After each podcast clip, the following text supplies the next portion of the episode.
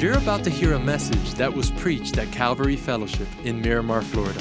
At Calvary, we exist to help people take their next step with God, and we pray that this message helps you do just that.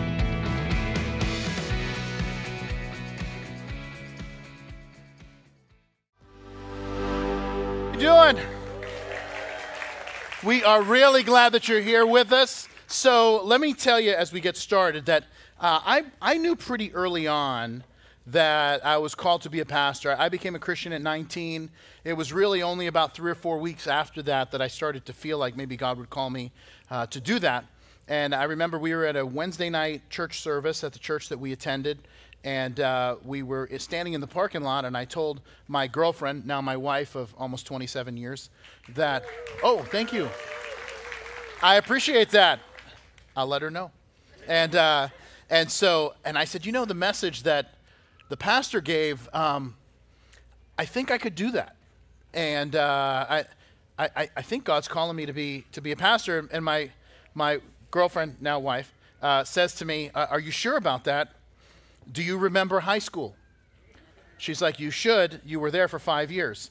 And uh, wow, all right. So, um, well, anyway, so I felt I felt called, and uh, I was I was going. To, I had started college, and I was getting a uh, I was getting a communications degree. I had kind of I was literally the typical college student, kind of moving from major to major. I was a music major, and then uh, but I didn't want to be in jazz. Um, and so then I, I changed communications. And then I changed schools and, and I started getting a theology, and I, I got a theology degree. And, um, but it took probably about three or four years for, to get my very first opportunity to teach, uh, which I was super excited about. And uh, the church that we went to, they had these Monday night classes, and they would do, you know, uh, they would run a couple times a year, four weeks, six weeks.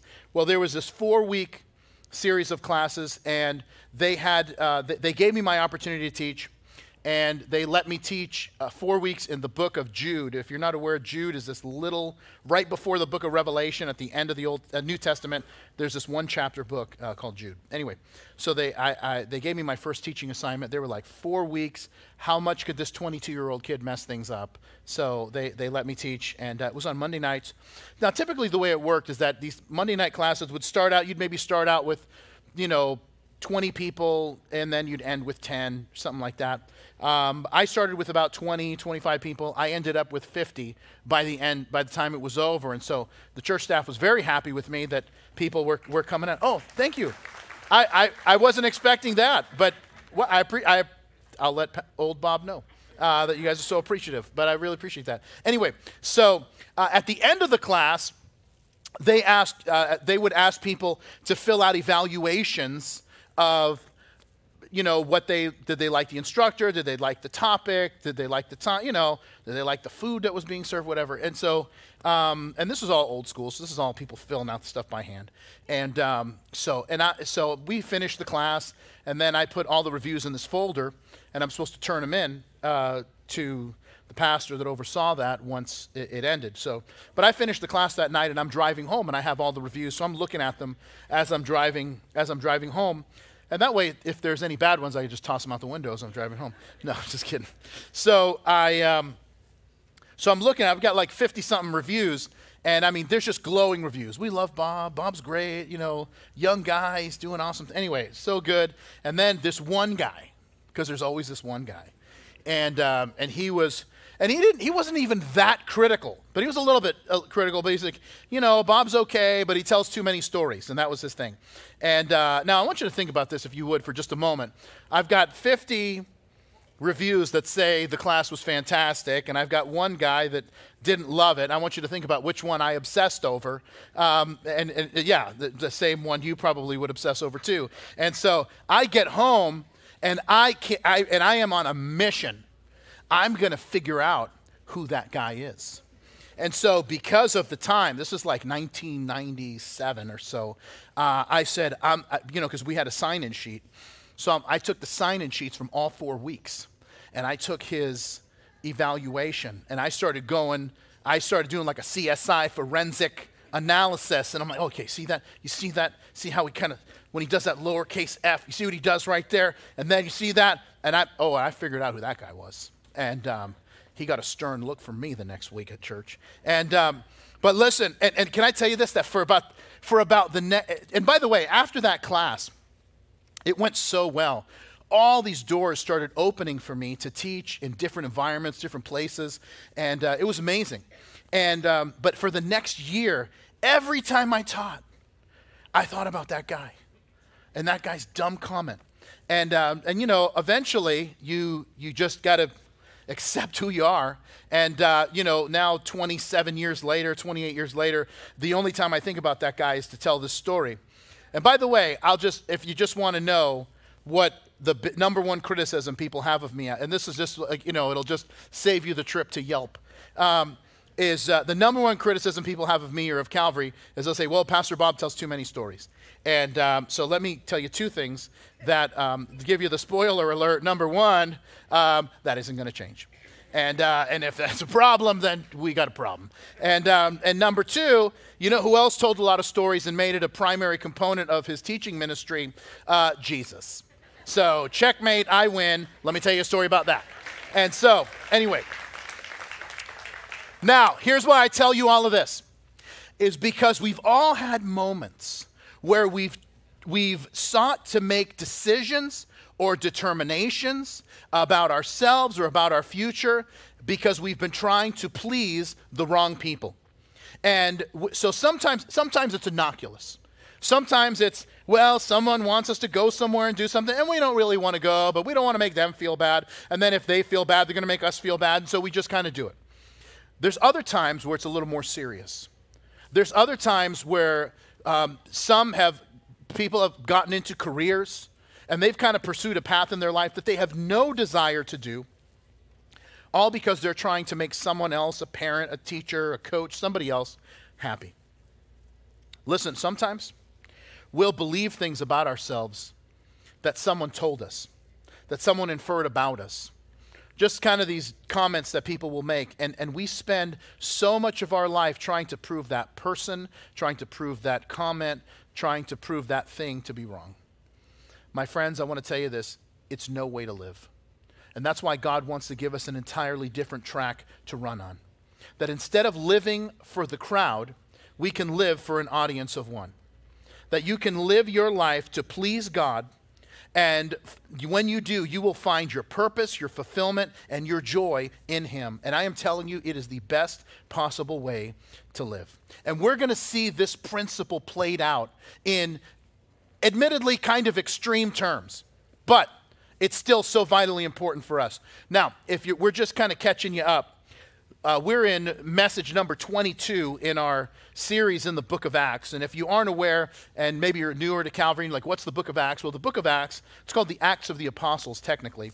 But the book of Acts is the story of the growth, development, and expansion of the early church after the resurrection of Jesus. And as we've been following the story, now we're following these two, two guys, two apostles named Paul and Barnabas, who are on what's called their first missionary journey, preaching the gospel outside of Israel and establishing churches in that area. So i will show you this map, and this will be the last time we look at this map, and everybody has loved this map for whatever reason.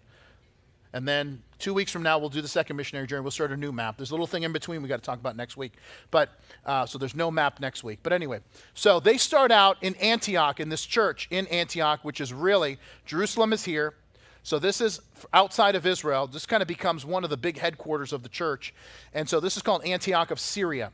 Paul and Barnabas get sent out. They go to Cyprus, which is an island in the Mediterranean. From there, they go to a region called Pamphylia and make it up to this area, uh, another Antioch called Antioch in Pisidia.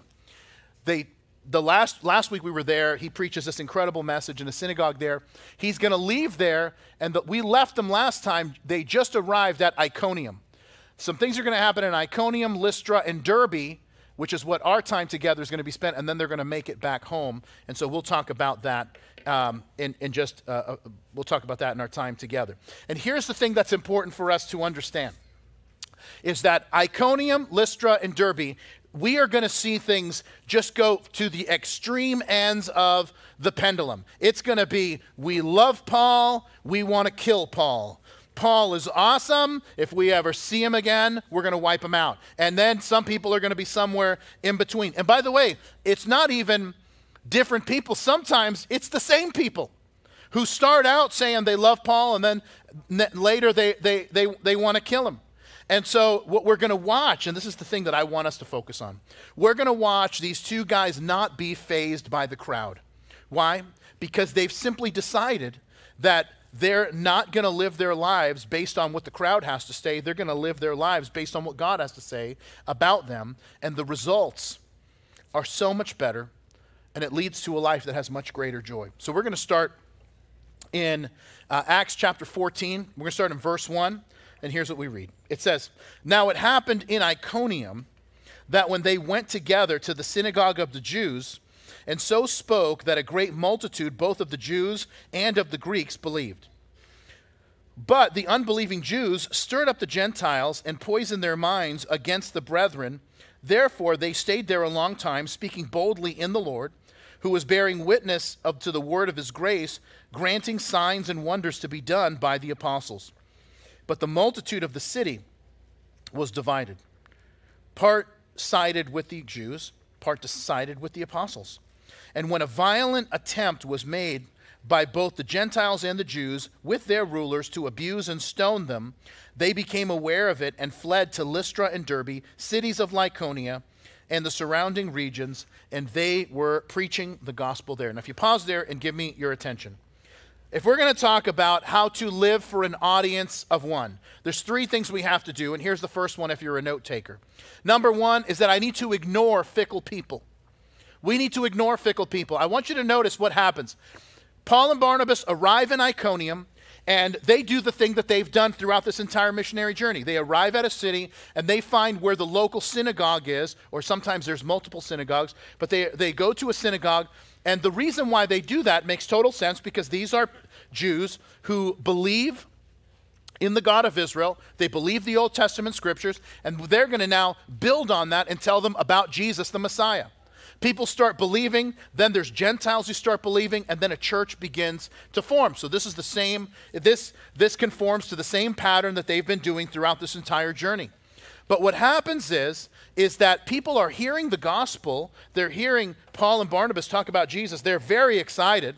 They're, they're, they're fired up. But then I want you to notice what we said in verse 2 but unbelieving Jews stirred up the Gentiles and poisoned their minds. Now, I want you to think about that for a minute because God is do, allowing them to perform signs, but there's still people who are just kind of poisoned by this. And that's why we get to, when we read this, it's like the city is divided. Half the people hate Paul and Barnabas, half the people love them. And there's one group that says um, there's a plot to kill them. They've decided, you know what, the best thing to settle this is maybe some homicide. And, uh, and, they, and then Paul and Barnabas say, you know what, we're going to go to the next town. Now, I want you to notice, and this is important, I want you to notice how people's minds were poisoned by those who didn't believe there's always going to be people in your life who don't believe. That is, that they not just don't follow Jesus, but they're going to actively try to keep you from following him. And there's always going to be fickle people who not only don't have a vision for their own life, they certainly don't, uh, they, they know why yours isn't going to work either. And here's the reason why this is important because the last thing that we want to do is ask advice or seek counsel from people whose minds are poisoned. And so the question then becomes I mean, so because none of us is all knowing, none of us are all wise, none of us are all powerful, and none of us know the right thing to do in every single situation, which means there's always going to be moments in our lives when we need to seek wise counsel from people. So, how do we seek wise counsel? Who do we get it from? Who do we get wise counsel from so we know we're being led in the right direction?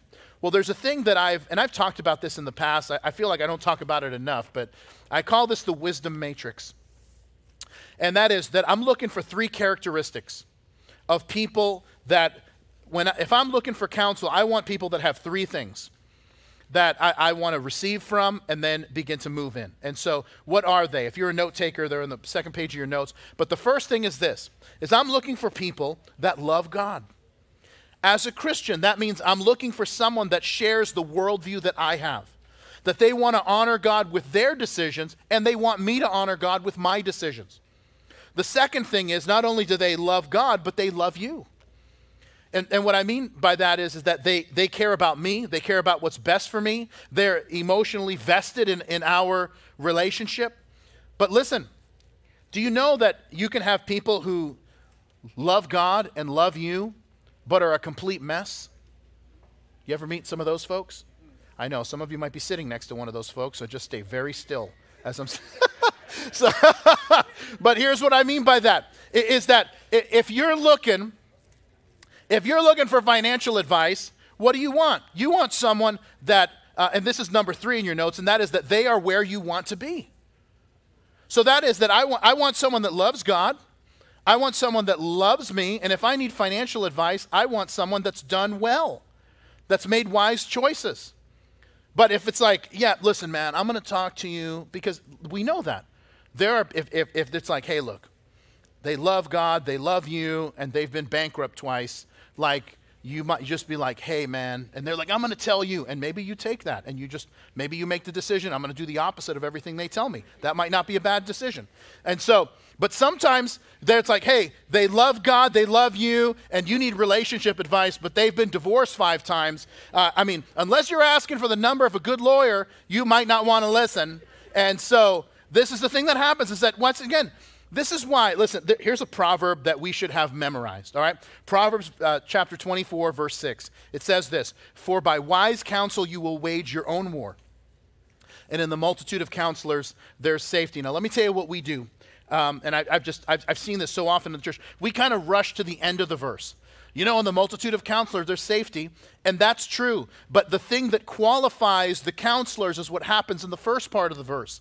Solomon says, By wise counsel you wage your own war, which means hopefully you're getting counsel from people who have waged their own war, and those people have been victorious in their own war. And the end result is you're going to wage your own war, and when you get wise counsel, there's going to be safety, or literally in Hebrew, deliverance. Because you're safe after the war that you've waged is over. Now, what's so powerful here is that Paul and Barnabas have the wisdom to say, hey, we're going to stay. And I think as we read through this chapter, uh, um, one of the things that I hope you're thinking about is, I mean, would I have stayed that long? What, I mean, because some of us, there's a level of opposition. We're like, oh, I'm out of here. I'm done. I don't want any opposition. I don't want any problems. And some of us would be, say, hey, we're out. And then some of us, maybe we'd stay longer than we should. But Paul and Barnabas seem to kind of stay as long as they need to. And the reason is because they're not staying um, because they're listening to the crowd. They're staying for the appropriate amount of time because they're listening to God and they're just li- have, having God tell them what to do or not do. This takes a level of spiritual awareness that has to be developed. Because when we talk about um, self awareness, I mean, I want you to think about that for, for a minute. Like, um, when we talk about like self awareness physically, like spiritual awareness. I mean, I've, I've been a Christian for 30 years, and um, I, I, I have gotten fairly good at knowing and kind of observing what God is doing in particular situations. I mean, obviously not perfect, but um, I, have I've been able to observe a lot of what God is doing in particular situations. But sometimes, and, and some of us are good at parts of it, not good at other parts. I think sometimes, like the um, physical awareness, is the thing that I'm, I'm not really good at. I, I am not um, I am not the person that when you walk up to me, I'm going to notice that you changed your hairstyle. Um, and and you know, like my wife has realized that after 27 years almost being married, is that she just and she's been she she she used to be annoyed by it, and now she just like I live my whole life in my head, and so I'm just like there is a universe of things happening between my ears, you know, and so I'm just um, so sometimes I'm not like totally engaged at what's happening out here.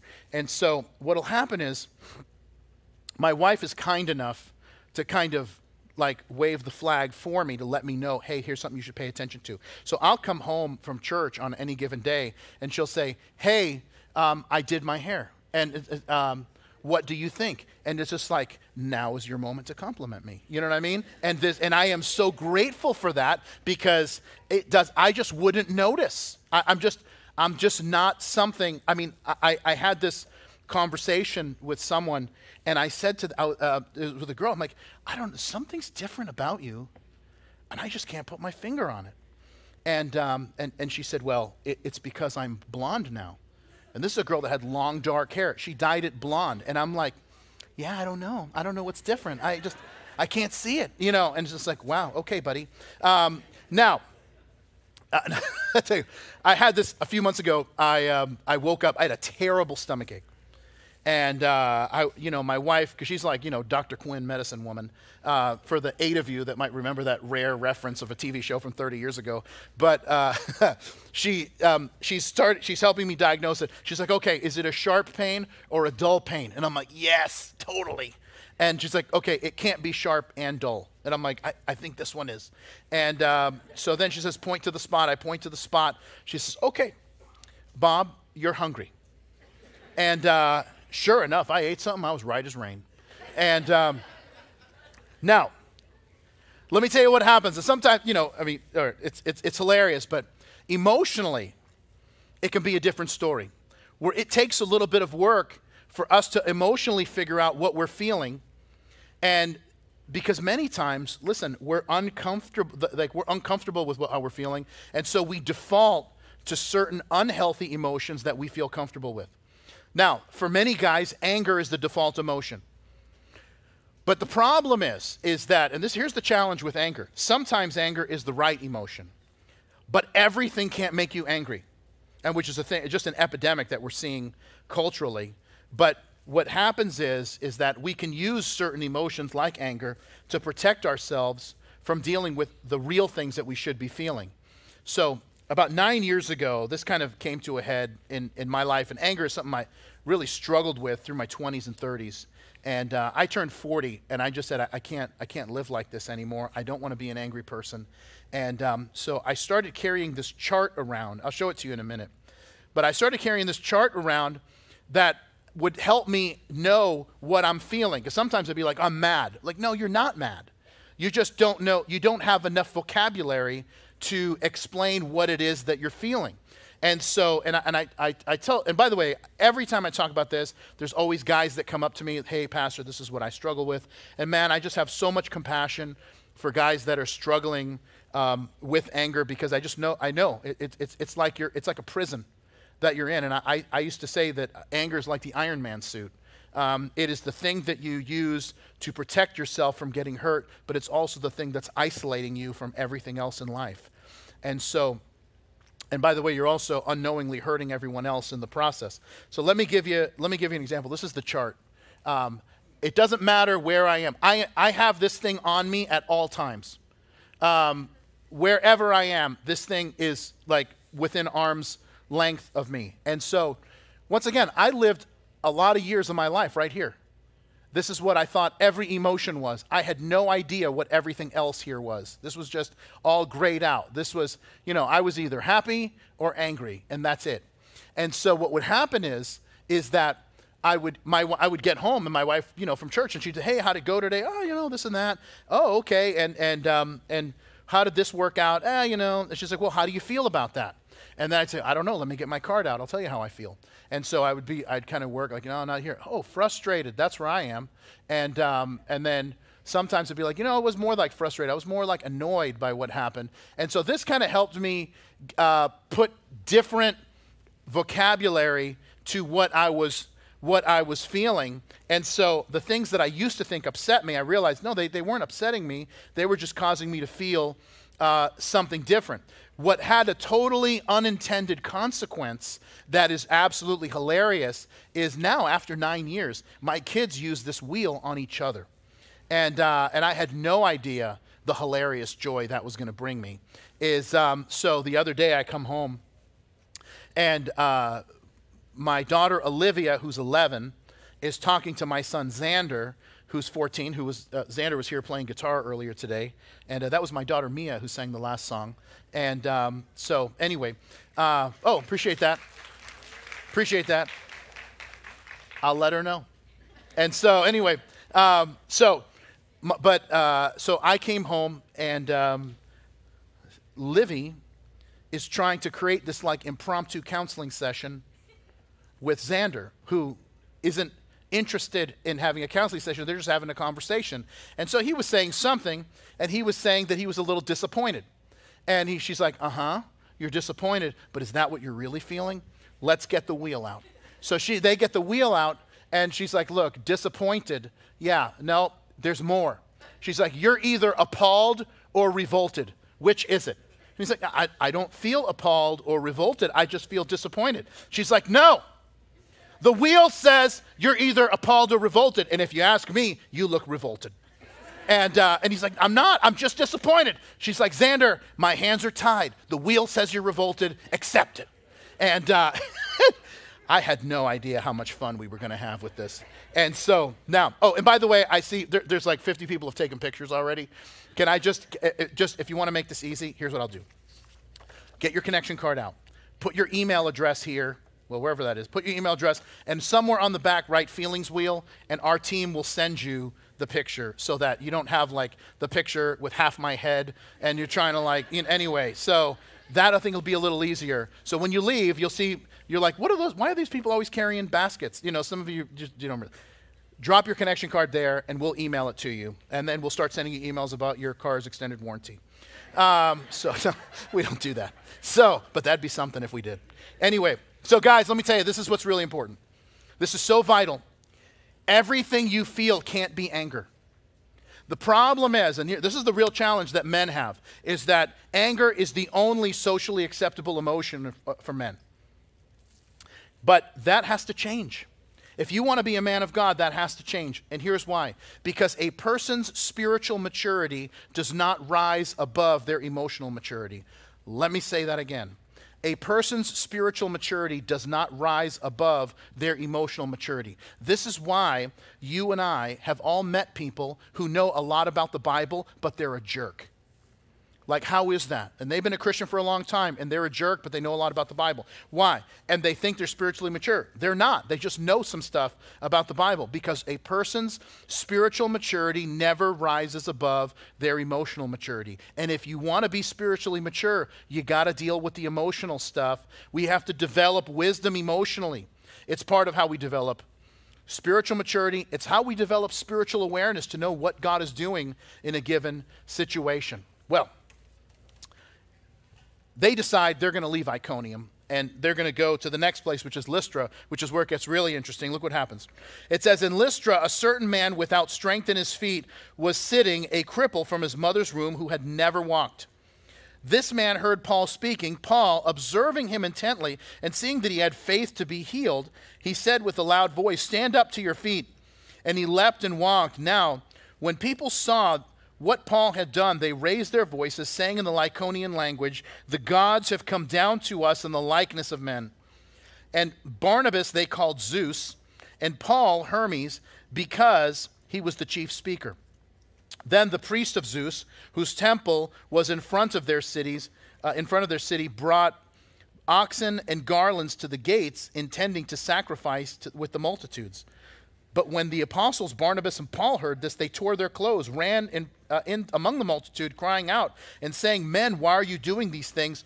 We are also men with the same nature as you, and preach to you that you should turn from these useless things to the living God, who made the heavens, the earth, the sea, and all that's in them, who in bygone generations allowed all nations to walk in their own ways. Nevertheless, he did not leave himself without witness and that he did good and gave us rain from heaven in fruitful seasons, filling our hearts with food and gladness. And in these sayings, and with these sayings, they could scarcely restrain the multitudes from sacrificing to them. Now, if you pause there and give me your attention, this is, this is so huge. If you want to live for an audience of one, the first thing we said is that you've got to ignore fickle people. The second thing is that you've got to reject the need for approval. And what I mean by the need for approval is not the approval of God, it's the approval of people, the approval of the crowd. Paul would say it this way Am I now trying to win the approval of human beings or of God? Am I trying to please people? If I were trying to please people, I would not be a servant of Christ. You see, the approval that we can't live without is the approval of God. And here's why because the culture is always changing what it approves of. It is amazing if you will observe the things that the culture was touting three years ago are the things that people are being rejected for and canceled for today. And guess what? The people that things are the, the, the things that people are accepting today, three years ago, uh, three years from now, they'll be it will be the things that, that people will seek to cancel them for. Um, then why? Because it's always a moving target with a culture that has no real standards. And the challenge is what Paul, what happens when Paul and Barnabas go to Lystra? They see a man that is um, in need of healing, by the power of God, he's healed in the name of Jesus, and the place starts going nuts. Then they start thinking that Paul and Barnabas are gods. Now, let me give you a little bit of background so you can understand what's happening and why this was so huge in the city of Lystra. So, uh, there is in Greek mythology a story that was um, popularized by a Roman poet whose name was Ovid, uh, O V I D. Uh, Ovid tells a story of uh, Zeus and Hermes visiting the city of Lystra uh, disguised as mortals. They show up in the city and no one offers them hospitality. If you've seen the first two minutes of Beauty and the Beast, remember this old woman, no one offers, uh, you know, all she could offer was a single rose, and then she revealed herself to be a beautiful enchantress, right? That's, anyway, I don't know why I went uh, Shakespearean on you, but yet here we are. Let's just accept it and move on. All right? So, anyway, they, they show up, no one offers them uh, these gods uh, dis- disguised as uh, mortals, no one offers them any hospitality except for one older couple. In their anger, Zeus and Hermes wipe out the entire city of Lystra, and to reward the couple, they turn them into two trees at the entrance of the city. Now, I got to be honest, if I'm that couple, I don't know how much of a reward that is. Thank you so much for the to- hospitality. We will now turn you into a shrub. So I don't know, but who knows? You know, that's just me. Now, um, so the city is always in high alert when strangers come to town, especially two people who have the, the seemingly the power to heal. And, and that's why the priest of Zeus comes out. They set up a temple for Zeus in that city, waiting for him to come back. They're like, this is the sequel. This is the one. This is the moment. And Paul starts preaching, and I got this question after the last service, and that is, was, um, was Paul um, validating the story? What Paul was doing, and, and by the way, if the Bible is talking about Greek mythology here, and this was the question that I got, um, the Bible is simply acknowledging that it existed. Just like in Egypt, Egypt, the Egyptians worshipped many different gods. When all the plagues happened, uh, the 10 plagues were plagues on the gods of Egypt. They're acknowledging that it existed. Um, Greek mythology, which by the way, Greek and Roman mythology are exactly the same. The Romans co opted Greek mythology and just gave everybody a new name. Uh, they gave them all um, Roman names. But it's all the same players. But there, this is just saying that it was, it was in existence. This was part of the, this was one of the different cultures that they were uh, dealing with. And so, but this is the background to why the people in the city were responding that way. Now, Paul's message to them, if you notice, uh, Paul's message are we're just, we're not gods, we're just people. And you should turn from these useless things to the living God. He's saying this this pantheon of gods that you worship aren't real. There's one God who created everything, and every good thing that has come into your life is, has come from Him. And even though He says all of that, they still are just barely restraining themselves because they want to worship Him. Uh, and, and Barnabas. And then look what happens in verse 19. And this is why I tell you that you cannot live for the crowd. In verse 19, then Jews from Antioch and Iconium came there to Lystra. And having persuaded the multitudes, they stoned Paul and dragged him out of the city, supposing him to be dead. However, when the disciples gathered around him, he rose up, went into the city, and the next day he departed with Barnabas for Derbe. Friends, listen to me. The people in Lystra went from, we, You are a God we are going to worship you. What is your favorite type of sacrifice? We are going to sacrifice to you. They went from there. One conversation later, they're like, Yeah, we're not going to worship you. Turns out we're going to murder you. Hope that's okay. And uh, this is insanity.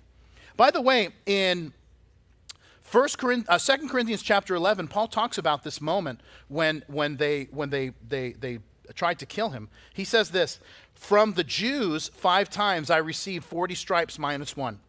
Three times I was beaten with rods. Once I was stoned. by the way, it's 2023. I need to clarify that is with rocks, okay? That is not, it's not like I didn't know it was 420 in Lystra. Not, no, it was with rocks. So let's, let's move on, all right? One, uh, three times I was shipwrecked. And uh, one of them will be at the end of the book of Acts. That was one of the times. Uh, a night and a day I have been in the deep, in journeys often, in perils of waters, perils of robbers, perils of my own countrymen, perils of the Gentiles, perils in the city, perils in the wilderness, in perils in the sea, perils among false brethren, in weariness and toil, in sleeplessness often, in hunger and thirst, in fastings often, in cold and nakedness, besides the other things. What comes upon me daily, my deep concern for all the churches. And then here's the question. You're reading this, you're like, why does someone put up with this? It's not because they're trying to make the crowd happy or live for the approval of people. It's because this guy's living for the approval of God and trying to fulfill God's call in his life. Paul's message to the people in Lystra was something they did not want to hear. And so and he's telling them there isn't a pantheon of gods, there's one God. Listen, there are moments when doing the right thing is going to get you into trouble. And these are the moments when you've got to decide if you're, whose approval you're living for. And I just want to tell you that sometimes um, we all do this. We just have to realize it and then try to correct it. When I, most people aren't deciding, you know, I really live for the approval of others. I put on Instagram what my two possible options are, and whatever gets the most votes is what I do. Right? Nobody's nobody's living like that. But what it means is, and we've all had moments where what we want to do is just, we don't ever want to appear kind of out of step with what's happening. And so at times we will do things maybe that we don't necessarily want to do, but because we don't want to appear out of step with the crowd, with culture, with culture or whatnot. And usually that ends up a total mess. Sometimes we say, well, I just don't want people to think differently of me. And so we make certain decisions. And I, I, I, I remember a moment that this happened. Uh, this is probably about 20 years ago. I was in Southern California for a conference, and I had the opportunity one evening, and really this is one of the things that makes California amazing, is that I was, that afternoon, um, I was, this is the day before the conference started, I was in, I was wearing shorts and a t-shirt in Hollywood, and then um, that evening, we got into a car, we drove to San Bernardino, and we went skiing because it was snowing. And it really is just, California is an amazing place. It just happens to be run by crazy people. And so, anyway, now, I, I, even though I grew up in Boston, uh, and I grew up in snow. I had never been skiing. But I, you know, I just figured I was so familiar with snow. I just figured I'd just have to get used to the skis, and that would that would be it. Little did I know that skiing is impossible. And anytime you see someone skiing, that's CGI.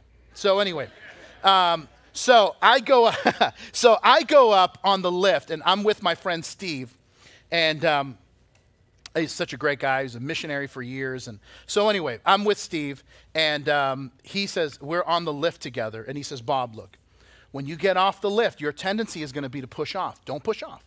Just let, when you just put your feet down, the lift is going to push you a little bit, and then you'll just kind of glide down the hill, and then you'll pick which slope you want to go on. And I'm like, Oh, that sounds easy enough. Well, I get to the top, I'm, I put my feet down and I think, you know, if I just push off, I can get this party started. So I just, and sure enough, I push off. And I fell so hard. I, I knocked the wind out of myself. And, uh, and so, anyway, that my friends resuscitated me. And, um, and then Steve, because uh, he's been, you know, these guys, all of them had been skiing multiple times. Um, I was the only one who it was his first time skiing. So my friend Steve says, Look, we're only here for two hours the, go to the furthest slope, and you'll see it's called the bunny slope. That's where you need to go. And, um, and then you need to learn how to use the skis, and you're not going to hurt yourself. So I went on the bunny slope twice. And, uh, and, and, you know, once again, I, I went on the bunny slope, and all I saw were little kids and the elderly. And I was like 25, and I'm like, these are not my people. I, I want to find my people. So, anyway, I went down. I felt pretty good about the bunny slope. I'm like, listen, how hard could this possibly be? So I get, I go on the lift again the third time. I come off the lift. I just stand. It pushes me. I do everything right. And now I have a choice to make. And I'm like, I'm not going, I'm not going to go on the bunny slope. And because I saw people. I was at the, when you're at the top of the mountain and then you have to decide what slope and you kind of start make you're like a grown man and you start making your way to the bunny slope. Let me tell you something. People are not thinking good things about you. They're like, this guy. you have training wheels on your bike. Is that what's going? You know, and it's like it's like you know what? Anyway, but I was I was I was deeply hurt by that. So anyway, so I was like, you know what? I'm not doing that. Let's up the ante. So, um, I wasn't ready for the black diamond, which is like, you know, this is where the Olympians go. Uh, but I decided I was going to go in the intermediate, which was the blue slope. Now, that's where all my friends were anyway. They were all intermediate skiers. And I'm like, I've been down this twice. I'm basically an intermediate skier. And uh, so I, by the way, I take the plunge having no idea how fast it would be. But I get to the top and I just go, just like in the movies. And I just went, you know, at least that's how in the skiing game I had on Atari, that's what people did. And so I just, boom, and I went for it. And um, I was standing straight up, I mean, give or take, about five seconds. And um, I, when I went like this, and you know that, you know how, once again, I have to go back to the Atari game that I used to play, but people were kind of leaning forward. So that's what I did. I leaned like heavy. Apparently, I leaned forward too far because I did not fall on my back, I fell on my face. And then I started picking up steam as I was going down this hill, right?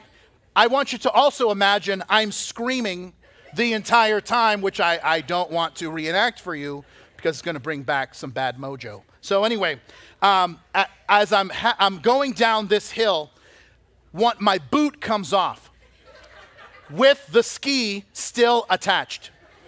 That's gone. Then, as I'm screaming down the hill, there is this, what I can only assume is about a 12 year old kid on a snowboard who's keeping pace with me as he is laughing and having a great time. And then I see him as all of this is happening, and I say, I know what I'm doing tonight. I'm going to jail for murder. I'm going to get on solid ground and I'm going to kill a 12 year old. And so, anyway, uh, that, that part wasn't very Christian, but it was what I was thinking. So, uh, if you've been skiing, you know that at the bottom of the hill they have this like this wall. It's like you can't keep going or you'll end up in the parking lot. So, I am going, and then it kind of because eventually it kind of flattens out. But I had picked up so much momentum. I was, I'm out, you know, I was like a bullet headed down, and so I get down and I hit the wall my friends were standing there. Steve looks down and he's like, Bob, what are you doing on this slope? I told you to go to the bunny slope. As he is saying that to me, my boot with the ski attached shows up. Bob, did you lose something? You know what? It's like people wonder why I have low self esteem. People like that. That's why. And so, you know what? So I, uh, so I get up, and grab my boot, and I went inside and had hot chocolate until our time was done, as soaking wet. All right? And, and you know why? And here's the part you know why? Because of a face that people made at the top of the mountain. That's why. It's just like, I just didn't want them to look at me like that. And this, I'm telling you, this is what we do.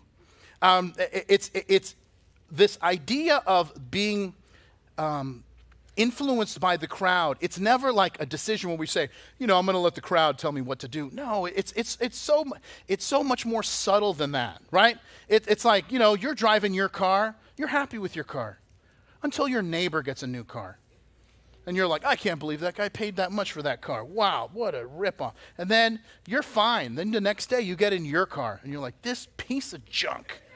And it doesn't matter how old it is. And then you start thinking about that guy. You know how hard I work? I work harder than that guy. How does he have a new car? We do that. And next thing you know, this is why this is a social phenomenon. One person on a street gets a new car, and new cars start popping up everywhere on that street. Why? Because it's what we all do.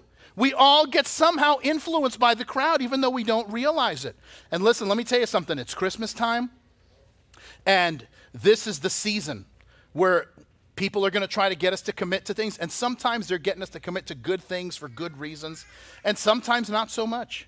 And what will happen is, is that th- there will be, and let me just give you just um, a lesson, all right? Just this is like just part of being an adult, is that you're always going to disappoint people, right? Every time you say yes to something, you said yes to being here. You know what that means? You said no to everything else. And, I, and I'm grateful. I appreciate you being here with us. I really do. Yeah. Uh, we're glad you're here. And so, but here's the thing it's just the reality. You said no to everything else. At least at this time, you do whatever you want after, but it's just, it's just what it's just what takes place. And so what you've got to decide to do is live your life based on convictions and not guilt.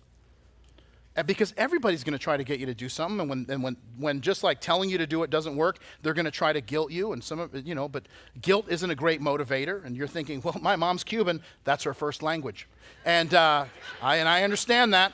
Um, but you know what? You got you got to kind of rise above that, and you've got to just say, hey, you know, I, guilt doesn't work on me. Guilt's like Jedi mind tricks; they only work on the weak-minded. Um, and so you got to decide and if you know what, when you will decide to live your life based on convictions and call out the guilt, people will stop trying to manipulate you. But listen, it doesn't matter how much you do. For some people, it will never be enough. There was a guy that was healed in Lystra, and people were rejoicing, ready to worship Paul and Barnabas. And all it took was one conversation with another group, and they stoned him to death. And listen, that should be a powerful example for us. Well, look at what happens. I had to finish this message 10 minutes ago, so let me just read this real quick. So, um, but listen, I know I'm over, but all of this is all free of charge, this, all this extra, all right? so here's what he says, verse 21. And when they had preached the gospel to that city and made many disciples, they returned to Lystra, Iconium, and Antioch, strengthening the souls of the disciples, exhorting them to continue in the faith, saying, underline this, we must through many tribulations enter the kingdom of God. So when they had appointed elders in every church, prayed with fasting, commended them to the Lord in whom they had believed. After, when they had passed through Pisidia, they came to Pamphylia.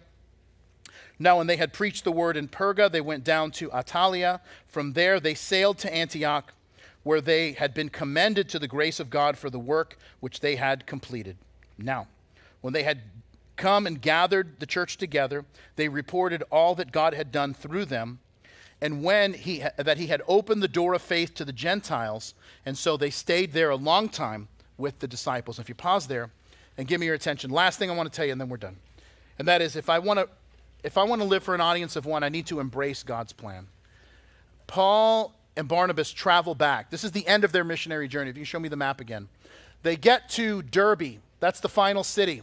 Then they go back to Lystra, Iconium, Antioch, encouraging all these churches that they've started while they were there. They go down to Perga, then Attalia is where they get the boat, and go back to Antioch, which is where this whole thing began, and the church that sent them out to begin with a couple chapters ago, and this is probably over a year uh, of, of travel. But one of the things they tell, and this is what I want to focus on just for the couple minutes we have left, and that is they tell them that through many tribulations we enter the kingdom of God. Now, I want to talk about this as we close because sometimes we think that becoming a Christian is supposed to make everything better. And by the way, becoming a Christian makes some things better, but sometimes it makes certain things worse.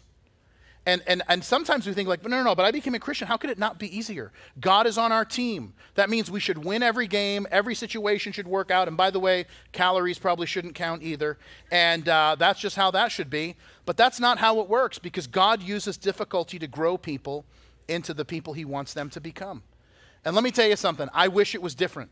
I wish easy times made us grow. If that were the case, Disney would be the number one destination for spiritual growth, right? Because everything's easy, everything's fun, but you don't grow spiritually at Disney World. Only your waist grows. And it grows in proportion to how your bank account shrinks. So, but but you know, it's easy to say yes to God when things are going our way, everything's blessed, we always get the first spot at Publix, you know. But when we say yes to God, even when things aren't going well, when we reject what the crowd wants us to do, even when things aren't going well, listen, this is where spiritual growth and maturity is formed. You see, remember that I told you a moment ago that they thought Paul was a god and then they stoned Paul at Lystra? There's a lot of scholars that believe that Paul died when he was stoned in Lystra and then God brought him back. So whether it was they thought he was dead or he was dead, scholars debate that, but what scholars don't debate is what happened in that moment because in 2 Corinthians chapter 12, Paul talks about an experience that he had when he was taken to heaven and saw some things that it, they, they were not even things you could utter. He says it like this it's in your notes. It says, I know a man in Christ who 14 years ago, whether in the body, I don't know, or whether out of the body, I don't know, God knows. Such a one was caught up to the third heaven. And I know such a man. Whether in the body or out of the body, I don't know. God knows. He was caught up into paradise and heard inexpressible words, which is not lawful for a man to utter. Now, in the Jewish mind, let me just explain what third heaven means. Um, the first heaven was the sky, the second heaven was uh, the atmosphere or outer space. The third heaven was the dwelling place of God. What Paul is saying is, I was taken up to the dwelling place of God and I saw spiritual realities with my own eyes that I had never seen before. And it, and it, it changed him. And it changed him because he gets stoned, whether to death or seemingly to death, and then he has this kind of vision um, when he seemingly dies or God brings him back, however that works. There's some debate. But it says this um, when the, in verse 20 it says when the disciples gathered around him and certainly prayed for him he rose up and went back into the city there's a boldness that comes from walking with god and trusting him that will cause you to have courage to do that things other people could never do because this is where the battles are won the crowd wants to stone us and that's when god wants to give us a revelation of himself that will transform us and in the end, many from the crowd are won over. But we never win the crowd over by giving into the crowd or trying to live up to the expectations of the crowd. Instead, when we live for an audience of one, God starts to win over the crowd the same way he won us over. Let's pray together. And Lord, we want to thank you for that reality and that promise that if we will put the kingdom of God first, and your righteousness, that all these other things will be added to us. Lord, do that work. Help us not to be moved by guilt, not to be moved by manipulation, but instead to be moved by conviction and by the leading of your Spirit as you want to lead and direct us. So, God, I pray that you would do that work in us, through us, for us. And we pray it in Jesus' name. And everybody said, Amen. Thanks for listening to today's podcast. If today you made a decision to follow Jesus, congratulations. It's one of the best decisions you've ever made. And we as a church want to help you with your next steps. You see, we have a free gift we'd like to give you. And in order for you to receive that gift, all you have to do is visit mycalvary.com forward slash begin. Don't forget to tune in next week for our next podcast. God bless you.